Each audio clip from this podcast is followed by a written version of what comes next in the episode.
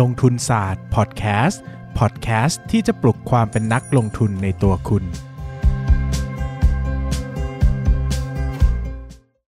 สวัสดีครับ ยินดีต้อนรับเข้าสู่รายการลงทุนศาสตร์พอดแคสต์รายการที่จะชวนทุกคนมาพัฒนาความรู้ด้านการเงินและการลงทุนไปด้วยกัน ไม่ได้พบกันนานมากนะครับ แล้วก็รู้สึกว่าผมพูดประโยคนี้ตลอดเลย ขออนุญาตแจ้งให้ทราบอีกครั้งนะครับ เดี๋ยวลงทุนศาสตร์พอดแคสต์จะปิดซีซั่นนะครับ ตอนepisode ที่ 500 นะครับ ก็คือนับถอยหลัง 498 499 แล้วก็ 500 นะครับ เดี๋ยวหลังจากนี้ไม่ได้หายกันไปนะครับ แต่ผมจะย้ายคอนเทนต์ทั้งหมดเนี่ยไปอยู่ใน YouTube นะครับ แล้วเดี๋ยวเราก็จะ เน้นคอนเทนต์ที่เป็นคลิปวิดีโอมากขึ้นนะครับ เพราะว่าผมหลังๆเนี่ยผมรู้สึกว่าพอผมทำพอดแคสต์คนเดียวเนี่ยมันไม่รู้จะพูดอะไรนะครับ ก็เลยชวนเพื่อนๆนะชวนนักลงทุนชวนคนรู้จักนะครับ มานั่งพูดคุยกันนะครับ โดยซีรีส์แรกที่เราจะเริ่มปล่อยวันปีใหม่เนี่ยนะครับ ชื่อว่าซีรีส์ Ready Investor One เริ่มต้นกันใหม่นักลงทุนนะครับก็จะเป็นซีรีส์ที่ชวนทุกคนกลับมาเข้าสู่ตลาดหุ้นกันอีกครั้งนะครับสำหรับคนที่อาจจะยังไม่มีความรู้ หรือว่ามีความรู้แต่ร้างราหายไปนะครับ เราก็จะมาติวเข้มนะครับ เรื่องการลงทุนกันเลย 30 วันเต็มนะครับ เริ่มต้นบทเรียนกันวันที่ 1 มกราคมไล่ไปทุกวันนะครับ วันละ 1 เทปนะครับ จนไปสิ้นสุดวันที่ 30 มกราคม ก็หวังว่าทุกคนจะเข้าตลาดหุ้นไปด้วยกันนะครับ หลังจากนั้นเราก็จะมีคอนเทนต์ปล่อยมาเรื่อยๆนะครับ เป็นคอนเทนต์เกี่ยวกับหุ้นเนี่ยแหละนะครับ ก็เดี๋ยวอยากให้ลุ้นกันดูว่าจะมีอะไรบ้างนะครับ ผมก็พยายามจะมีคอนเทนต์ใหม่ๆนะครับแล้วก็ คงจะย้ายคอนเทนต์ทั้งหมดไปที่ YouTube นะครับเนื่องจากสะดวกในการบริหารจัดการนะครับเนื่องจากลงทุนศาสตร์เนี่ยไม่ได้มีคนเยอะนะครับก็ทำกันเป็น production เล็กๆกันนะครับก็หลายที่ก็อาจจะไม่ค่อยสะดวกเท่าไหร่นะครับดังนั้นใครที่ฟังพอดแคสต์นี้จากช่องทาง podcast player อื่นๆนะครับก็เชิญชวนทุกคนไป subscribe ช่องลงทุนศาสตร์ใน YouTube ไว้นะครับเพื่อจะได้ไม่พลาดคอนเทนต์ดีๆกันนะครับกลับมาสู่เทปนี้นะครับ จริงๆ ผมเนี่ยก็มีความใฝ่ฝัน อันสูงสุดอย่างหนึ่งนะครับ ก็คือว่าผมอยากจะจัดเทป Q&A นะครับ เป็นคลิปวิดีโอแบบที่ช่อง YouTube ก็ชอบทำกันอะไรเงี้ยครบ5 0 0 0 0 0 subscribe หรือว่าครบ 5 ปีจะจัด Q&A กันอะไรเงี้ยนะครับ คราวนี้ก็ผมก็เลยประกาศรับ Q&A ไปนะครับ ทั้งช่องทาง Instagram นะครับ Facebook ส่วนตัว Facebook กลุ่มนะครับ หรือว่าทางหน้าเพจทาง ทุกที่ที่ผมคิดออกนะครับ ก็หวังว่าจะได้คำถามแบบยูทูบเบอร์อื่นๆนะ เช่นแบบอายุเท่าไหร่ครับพี่เออชอบกินอะไร ชอบไปเที่ยวที่ไหนวันหยุดทำอะไรนะครับ โอ้โห แต่คำถามที่ได้เนี่ยนะครับ มันหนักหน่วงมากนะครับ เหมือนข้อสอบเหมือนข้อสอบการเป็นนักลงทุนนะครับ เนื่องจากโอ้โหแต่ละคำถามนี่จริงจังเอาจริงเอาจังนะครับ แล้วก็มีคำถามมาเยอะมากนะครับ ไม่ต่ำกว่า 50คำถามนะครับ ก็เทปเดียวไม่ไหวเดี๋ยวผมจะแบ่งเป็น 2 เทปนะครับ ก็เทป 498 499 ฟังไปยาวๆนะครับ กะจะมาแบบไร้สาระไม่ไร้สาระนะครับคำถามจริงจังมากเดี๋ยวค่อยทยอยไปเรื่อยๆนะครับผมอ่านทุกคำถามนะครับแต่บางคำถามอาจจะไม่ได้ตอบเพราะว่า1นนะถ้าถามเป็นรายตัวก็จะไม่ได้ตอบให้ เพราะว่ามันไม่อยากชี้นำนะครับ 2. ถ้าเอ่อคำถามมันแปลกประหลาดเกินไปอะนะครับ เออก็อาจจะไม่ได้ตอบให้นะครับ หรือว่า 3 นะครับ บางอันไม่ใช่คำถามมันเป็นประโยคบอกเล่านะครับ ก็อาจจะไม่ได้พิมพ์ บอกให้ฟังเพราะว่าไม่รู้จะตอบอะไรนะครับ ก็เดี๋ยวมาเริ่มต้นกันเลยนะครับคำถามแรกนะครับ หุ้นโรงพยาบาลหลายตัวกำลังขยายสาขาหรือมีแผนจะขยาย อาจแบ่งได้เป็น 3 เฟส 1. เพิ่งประกาศว่าจะสร้างได้แก่ BS VIS 2. กำลังสร้าง RJH 3. เพิ่งเปิด Prince BCH รามเป็นทั้ง 1 2 3 แบบที่ 1 2 รอไปเลยอย่าเพิ่งซื้อหุ้น แบบ 3 ตามใกล้ชิด ใกล้เบรกอีเวนต์ค่อยซื้อ M ชัย WPH เบรกอีเวนต์แล้วหุ้นขึ้นแล้วแพงไปแล้ว ตัวที่ไม่ขยายเลยอย่าง NTV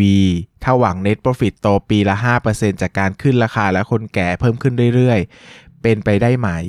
พี่เบียเห็นด้วยไหมครับ รบกวนขอความเห็นหน่อยครับ ตรงไหนผมผิดรบกวนแก้ได้เลย และโรงพยาบาลตัวอื่นนอกจากเหล่านี้มีตัวไหนน่าติดตามอีกไหมนะครับ ก็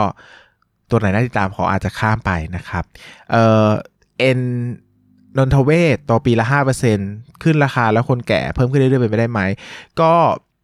อันนี้ไม่ต้องพูดถึงนนทเวชนะพูดถึงหุ้นทุกตัวนะครับ ถ้ามีการบริหารจัดการที่ดีโตปีละ 5%เนี่ยสำหรับผมว่าไม่ใช่เรื่องยากนะครับ เนื่องจากเงินเฟ้อก็ปีละ 2-3%แล้วนะครับ การขยายตัวของเศรษฐกิจ real sector อีก 2-3%รวมกันมันก็ 5%แล้วครับ ขอแค่คุณขึ้นราคาตามเงินเฟอ้อนะครับ และเติบโตตามเศรษฐกิจก็ก็ได้แล้ว 5%นะครับแนวทางที่พูดมาทั้งหมดเนี่ยผมเห็นด้วยหรือไม่เห็นด้วยอย่างไรบ้างก็ เออจริง ๆ แบ่งเป็น 3 เฟสได้ไหมได้ไม่ได้ติดนะครับ แล้วก็เออหนึ่งสองรอไปเลยอย่าเพิ่งซื้อหุ้นอันนี้ผมไม่ได้เห็นด้วยนะครับ ผมคิดว่าเรา valuation ได้นะครับ ไม่จำเป็นจะต้องกำหนดเลยว่า โอ้โห ถ้ากำลังขยายอย่าเพิ่งซื้อ ถ้ามันกำลังขยายแล้วมันถูกก็ซื้อได้นะครับเออ break event ค่อยใกล้ break event ค่อยซื้อ ผมก็ไม่ได้ซีเรียสขนาดนั้นนะครับ ก็คิดว่าถ้าใกล้แบบอีเวนต์มันมี drive นะครับมันมันมันมีการโอกาสที่จะราคาจะขึ้นดี แต่ถ้าเราเป็น value investor ที่ไม่ได้คิดอะไรมากอะไรเงี้ยนะครับ บางทีก็ซื้อเก็บไว้ได้นะครับ เพราะว่าถ้าหุ้นมันต่ำกว่ามูลค่าเนี่ยเราก็ซื้อไว้ได้เลยนะครับ ข้อต่อไปนะครับ BS ปีนี้โตเยอะโตจากอะไรเพนอัพดีมานหรือไม่ อนาคตคิดว่าจะโตอีกไหมสาขาหลักที่กรุงเทพ คิดจาก Turing PE ตอนนี้ PE 25คำถามคือพี่คิดว่ากำไรล่าสุด 4 ไตรมาสปกติหรือเปล่า หรือเกิดจาก over capacity อนาคตจะทำเท่านี้ได้ไหม ถ้าเราถ้าไม่เราควรเอากำไรเท่าไหร่มาคิดหา fair value ถ้าพี่คิดจะซื้อ BS พี่จะซื้อที่ PE เท่าไหร่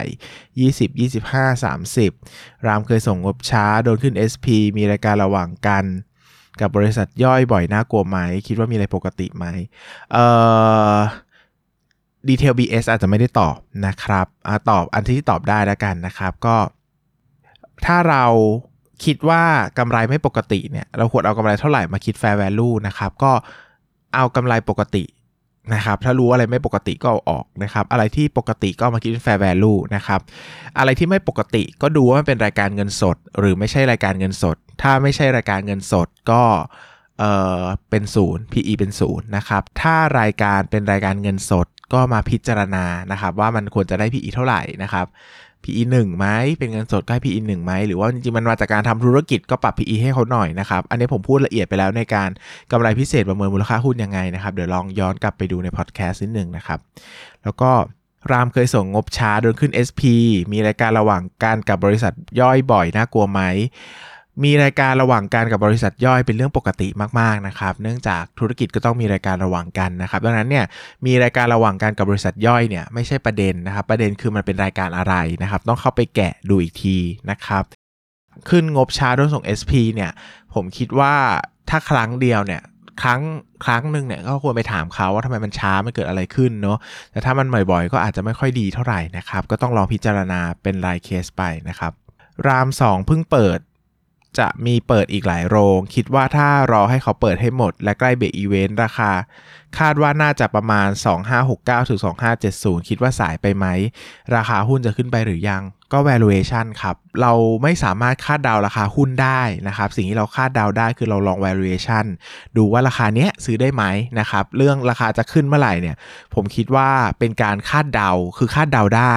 แต่ไม่ใช่มาเป็นประเด็นหลักในการลงทุน เพราะมัน มันจับต้องยากนะครับ ดังนั้นให้ความ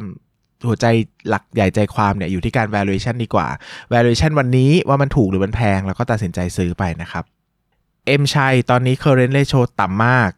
และ current asset เป็น AR เกือบหมด คิดว่าเขาหมุนเงินทันไหม ก็ไปดู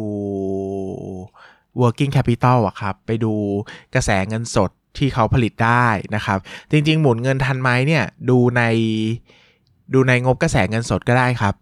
ถ้างบกระแสเงินสดบอกว่าหมุนไม่ทันก็คือหมุนไม่ทันครับ หมุนทันหรือหมุนไม่ทันเนี่ยนะครับ ก็ดูจากงบกระแสเงินสดว่า1เอ่อกระแสเงินสดต้นงวดปลายงวด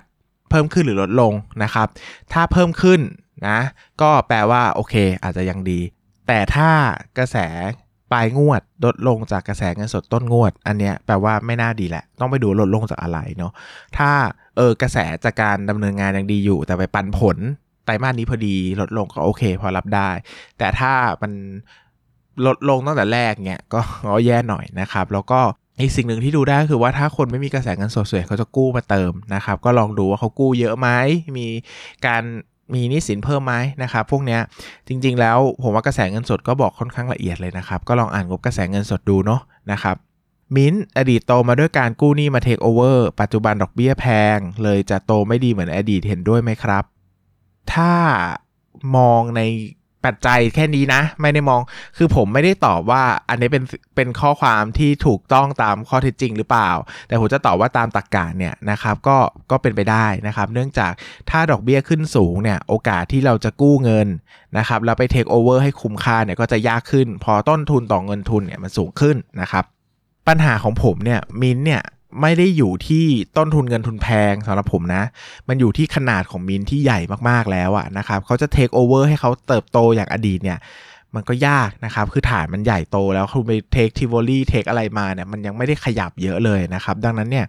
ไม่ควรจะมองมินว่ามี aggressive growth มากนักนะครับ เนื่องจาก sizing เขามันไม่ใช่ sizing ในอดีตที่เขาเริ่มเติบโตแล้วนะครับ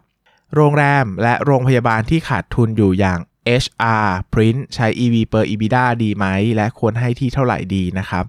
ใช้ได้ครับก็ถ้าไม่ถ้าไม่ใช้ PE ก็ใช้ EV per EBITDA ได้นะครับ ควรให้ที่เท่าไหร่ดีก็ดูจากค่าเฉลี่ยอุตสาหกรรมก็ได้ครับ ก็เอาค่าเฉลี่ยอุตสาหกรรมมาเทียบกันดูนะครับ ว่าเขาให้เท่าไหร่นะครับพี่มองอนาคตเศรษฐกิจจีนยังไง GDP โตเท่าไหร่ในระยะยาวซื้ออินเด็กซ์ฟัน อิง CSI 300 ดีไหมวิเคราะห์ยังไงต้องตามเรื่องไหนบ้าง หวังรีเทิร์นปีละ 5-10%พอได้ไหม จีนปัจจุบันก็ไม่ได้ไม่ได้เป็นประเทศที่ยากจนเหมือนแต่ก่อนแล้วนะครับ จีนเป็นประเทศที่มีรายได้ต่อหัวของประชากรสูงแล้วเนาะอาจจะไม่ได้สูงแบบโอ้โหสหรัฐอเมริกาแต่ก็สูงเกินไทยไปเยอะแล้วนะครับ ดังนั้นเนี่ยเออการจะซื้อ index fund หวังโตปีละ 5-10%เนี่ย พอได้ไหม คือถ้ามองจากอดีตเนาะ อดีต GDP เขาโตปีละ 10%ได้เนี่ย คือถ้ามองจากอดีตอย่างเดียวก็อาจจะพอได้นะครับ แต่ถ้าเอาอนาคตเลยผมไม่กล้า คือ 5%อาจจะพอลุ้นเนอะแต่10%เนี่ยผมค่อนข้างมั่นใจว่าอาจจะยากนะครับ5%เนี่ยอาจจะได้เนาะ เพราะ5% 5ถึง 10มันก็ range กว้างมากนะครับวิเคราะห์ยังไงดีก็วิเคราะห์ปัจจัยมหภาคปกติเลยครับ ดู PESTELนะครับ ดูติดตามตัวเลขทางเศรษฐกิจนะครับ แต่จีนขึ้นอยู่กับการเมืองเยอะนะครับ อันนี้ก็อาจจะต้องให้ความสำคัญนิดนึงนะครับ เพราะว่าเออเขาไม่ได้เป็นประเทศประเทศประชาธิปไตยเนาะดังนั้น direction ของประเทศเดี๋ยวมันขึ้นอยู่กับพรรคคอมมิวนิสต์นะครับ ก็อาจจะต้องทำความเข้าใจนิดนึงนะครับ AOT ตลาดให้พรีเมียมสูงเกินไป ควรมี discount เพราะอ่อนไหวเนื่องจากเป็นของรัฐ อาจมีการกระทำบางอย่างที่ส่งผลเสียอย่างรุนแรง เช่น กรณีลดค่าค่าธรรมเนียม King Power ที่ผ่านมา คิดว่าตลาดจะ re-rate ของ PE ที่ ของหุ้นที่เริ่มโตช้าอย่าง COM7 เหลือ 15 CPALL เหลือ 20 BDMS เหลือ 25 คิดว่าเป็นไปได้ไหมโอกาสมากน้อยเพียงใด ตอนนี้พี่เบสถือหุ้นไทยหุ้นต่างประเทศสัดส่วนเท่าไหร่เออ re-rate หุ้นที่เริ่มโตช้า ก็ก็เป็นเรื่องปกตินะครับ ก็รอดูตลาดละกันนะครับว่าเป็นยังไง แต่คิดว่ามันก็เป็นเรื่องธรรมดาที่จะ re-rate หุ้น PE โตช้าให้ลดลงนะครับเออพี่เบสถือหุ้นไทยแต่หุ้นต่างประเทศอย่างไร หุ้นไทยประมาณสัก35%หุ้นต่างประเทศสัก 65%ครับ ขอถามมุมมองเรื่องดอกเบี้ยต่อจากนี้ไปครับ คิดว่าจะกลับไปต่ำเหมือนเดิม หรือเหมือนที่ Howard Marks มองว่าดอกเบี้ยจะอยู่สูง และการลงทุนในหุ้นน่าสนใจน้อยกว่าตราสารหนี้ ผมมีมุมมองว่าคงไม่สูงไปกว่านี้ เท่าไหร่นักอาจจะบวกลบบ้างนะคงไม่สูงไปกว่านี้เท่าไหร่นัก แต่แต่ในขณะเดียวกันก็คงไม่ลดไปกว่านี้ด้วยนะครับ ก็น่าจะทรงตัวแถวๆนี้แหละนะครับ เพราะว่าเชื่อว่าสหรัฐเนี่ยกำลังพยายามจะดึงเงินกลับนะครับ แล้วก็พยายามจะ จะเคลียร์เรื่อง PE ใดๆของตัวเองในอดีตนะครับ ดังนั้นเนี่ยเขาคงไม่ลดแล้วแหละนะ เพราะว่ามันมันสินทรัพย์เสี่ยงมันราคามันเฟ้อนะครับ มาหลายสิบปีเนาะแต่ถามว่าจะลดกว่านี้ได้ไหมก็ต้องยอมรับว่า real sector ของโลกนี้ก็ไม่ได้แข็งแรงนะครับเอ่อดังนั้นเนี่ยจะไปขึ้นอีกเนี่ยมันก็อาจจะไม่ไหวแล้วนะครับ แต่จะไปลดเนี่ยมันก็อาจจะทำให้เงินมันสะพัดไปผิดที่นะครับ ผมก็เลยคิดว่าก็น่าจะอยู่แถวๆนี้แหละ อันนี้แต่มันก็คือการคาดเดานะ มันเป็นเรื่องที่ยากเกินกว่าจะ จะถามผมได้ผมไม่ได้เก่งอะนะอาจจะต้องไปถามนักเศรษฐศาสตร์นะครับเอ่ออยากทราบว่าใช้เช็คลิสต์อะไรบ้างครับเออไม่เข้าอันนี้ไม่เข้าใจคำถามครับว่าเช็คลิสต์อะไรเนาะนะขอข้ามนะครับ ถ้าเลือกลงทุนหุ้นตัวหนึ่งโดยใช้ปัจจัยพื้นฐาน และหุ้นตัวนั้นเกิดราคาลงมามาก เราจะรู้ได้อย่างไรว่าสิ่งที่เกิดขึ้นเกี่ยวกับพื้นฐานหุ้นตัวนั้นถูก และมั่นใจจะถือหุ้นตัวนั้นต่อไปก็ก็ลองหาข้อมูลครับ ลองดูงบการเงิน อ่านงบการเงินให้ละเอียดมากๆนะครับ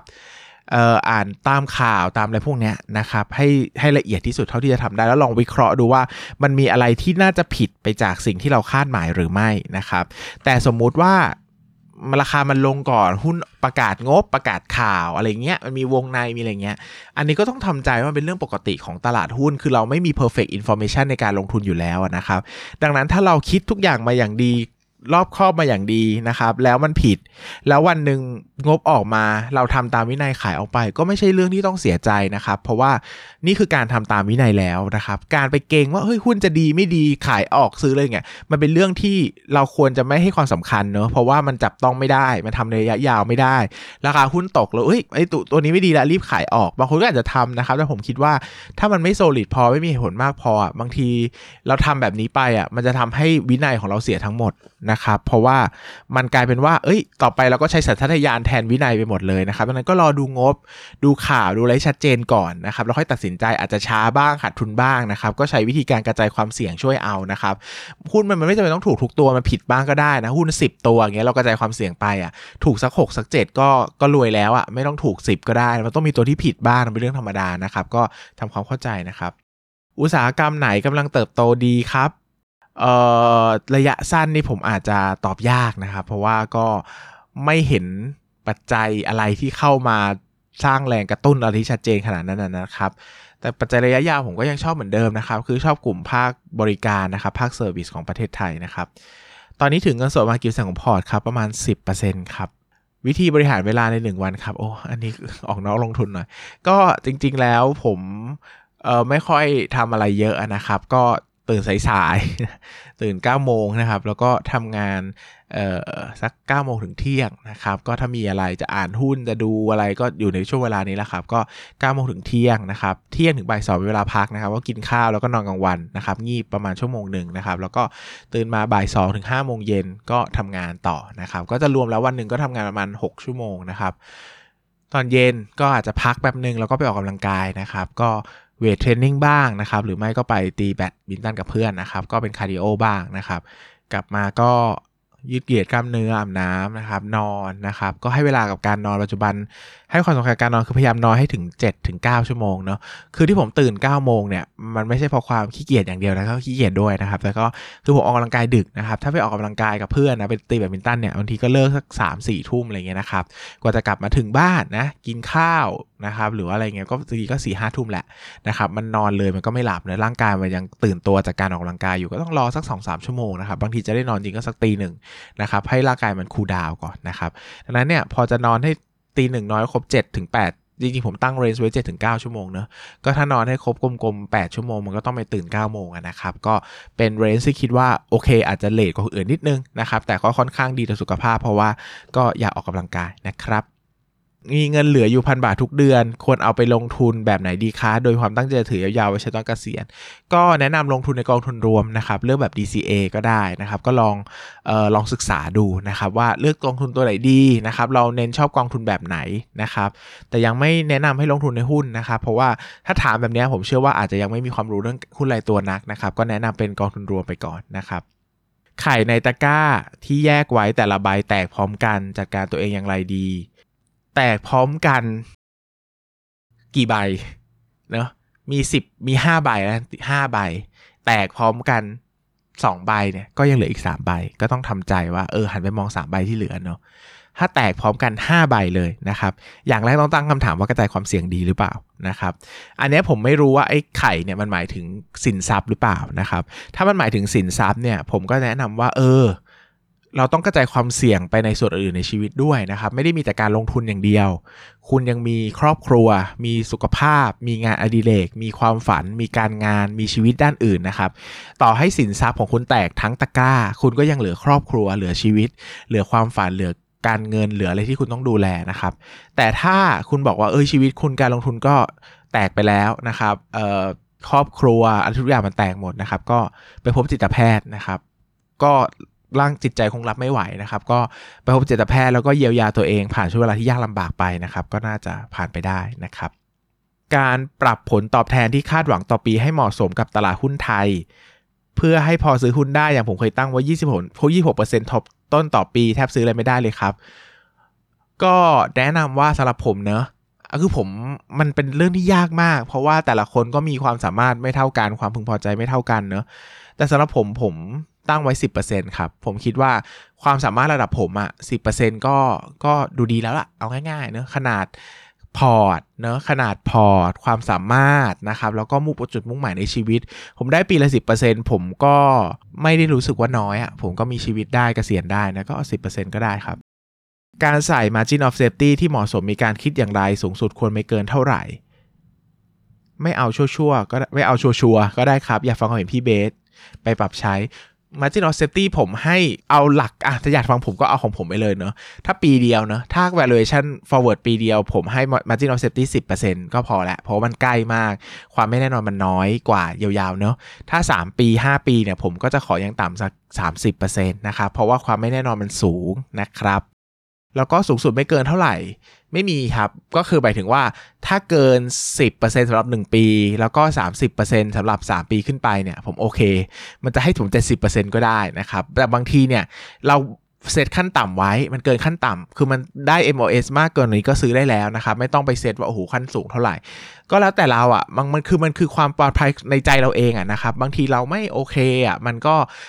ไม่ต้องเชื่อผมก็ได้บางคนสิบเปอร์เซ็นต์น้อยไป ก็เอาที่คุณชอบนะครับ แต่ละคนก็มีแนวทางการลงทุนไม่เหมือนกัน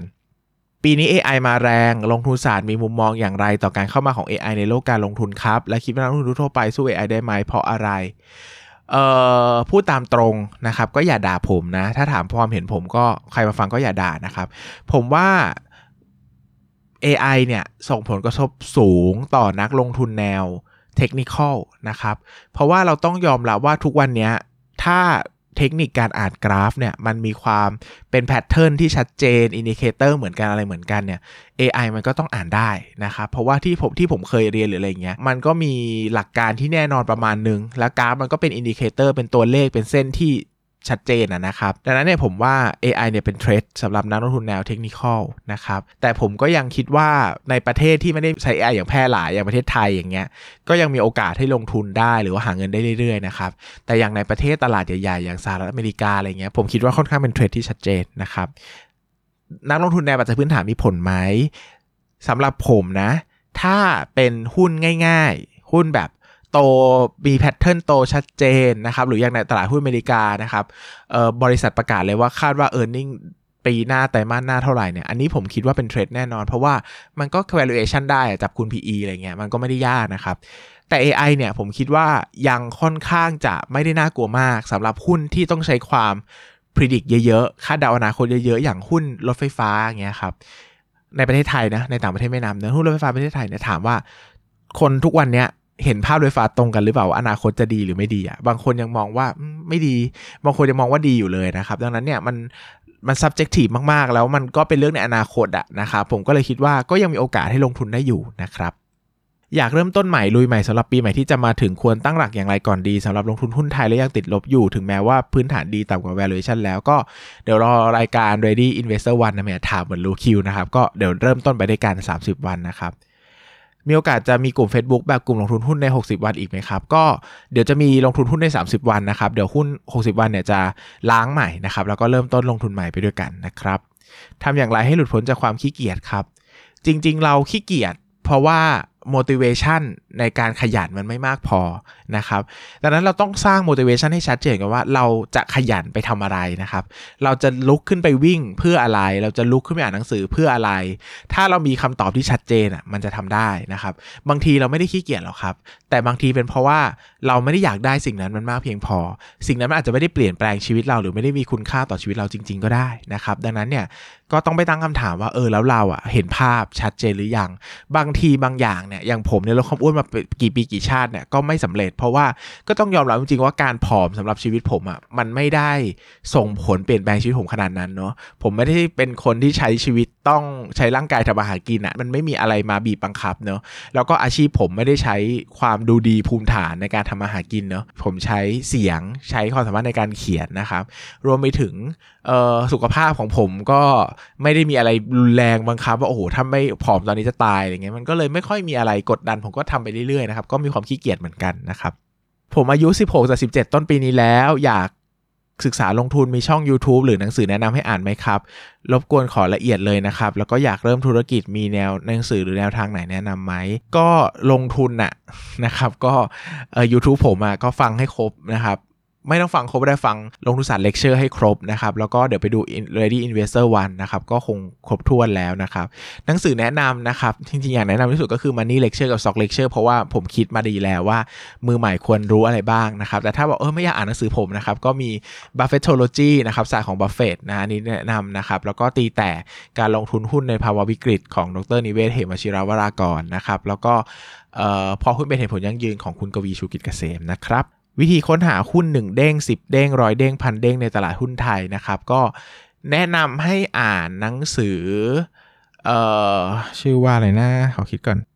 การลงทุนแบบ VI ในตลาดหุ้นไซเวย์ของ k e s s e n e s e n นะครับเขาให้หลัก PQG ไว้นะ ไปอ่านนะ อันนั้นผมใช้เป็นหลักพื้นฐานในการลงทุนเลยครับสำหรับคุณเบนเรื่องหุ้นโรงพยาบาลครับ TNS กับนนทเวศ ภาพรวมและแนวโน้มตอนนี้เป็นอย่างไรบ้างครับ แต่ละตัวไม่ได้ตามละเอียดด้วยเนาะก็ขออนุญาตไม่ตอบแล้วกันนะครับ เพราะว่าหุ้นรายตัวด้วยแล้วก็ผมไม่ได้อ่าน 2 ตัวนี้โดยละเอียดขนาดนั้นนะครับ เพราะว่าก็อ่านนานๆทีนะครับ แต่ไม่ได้โอ้โหอ่านทุกไตรมาสคือ ไม่ได้อยู่ใน first tier ที่ผมอยากลงทุนนะครับ เพราะว่าผมชอบหุ้นโรงพยาบาลที่ขยายตัวเยอะๆเนอะอันนี้มันไม่ค่อยเท่าไหร่ก็เลยเฉยๆนะครับนะ เอ่อผมมือใหม่มากๆกำลังเริ่มได้ฟังพอดแคสต์คุณเบสอยู่ครับ เท่าที่ฟังแอบมีข้อสงสัยว่าเวลาพูดถึงหุ้นโตเป็นละสิอะไรแบบนี้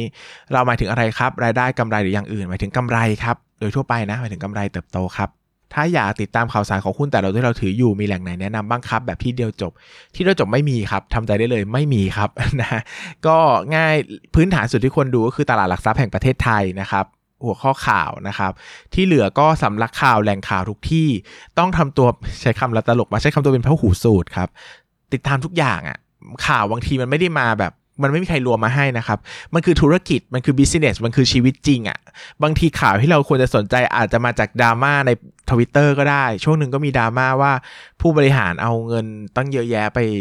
ใช้ปลนเปลือเมียตัวเองเงี้ยมันก็มาจากทวิตเตอร์อะใครเขาจะมาลงในตลาดหลักทรัพย์ให้เราอ่านดังนั้น มันไม่มีที่เดียวจบครับ คุณต้องศึกษาให้กว้าง แล้วก็เปิดหูเปิดตาเปิดใจเยอะๆนะครับในการลงทุนนะครับนะถ้าเราอยากดูหุ้นงบเงินต่างๆ เพื่อลองวิเคราะห์มีเว็บไหนแนะนำไหมครับ ที่สรุปรวมแบบอ่านง่ายตอนนี้ผมดูของ Finnomena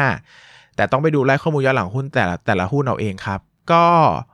เซต5ปีนะเซตสำหรับผมมันน่าจะถือสุดเนาะ SET Finnomena Jitta นะครับ ถ้าเอาอ่านง่ายนะสามที่นี้ก็อ่านง่ายสุดครับ มี Jitta เนี่ยง่ายมาก มี 10 ปีข้อมูลละเอียดมาก เนิร์ดมากนะครับติดตามพอดแคสต์คุณเบสอยู่นะครับ และเพิ่งซื้อ Stock Lecture มาด้วย ถ้าพอดแคสต์นี้ออกเมื่อไหร่ผมจะรีบรัดมาฟังก่อนเลยครับ ก็ขอบคุณมากนะครับ เป็นเอ่อเป็นคอมเมนต์ปิด episode ได้ดูดีมากๆนะครับ ก็ขอบคุณนะครับสำหรับทุกคนที่สนับสนุนมาเนาะช่วงนี้ก็เป็นช่วงส่งท้าย ลงทุนศาสตร์พอดแคสต์แล้วนะครับ ใครที่มีอะไรอยากบอกเป็นกำลังใจนะครับ ก็ทิ้งกันไว้ได้เลยนะครับ ก็ผมก็จะกลับมาอ่านทุกครั้งที่ผมแย่ๆนะครับ หรืออยากได้แรงบันดาลใจก็จะกลับมาอ่านกำลังใจของทุกคนนะครับดังนั้นวันนี้ก็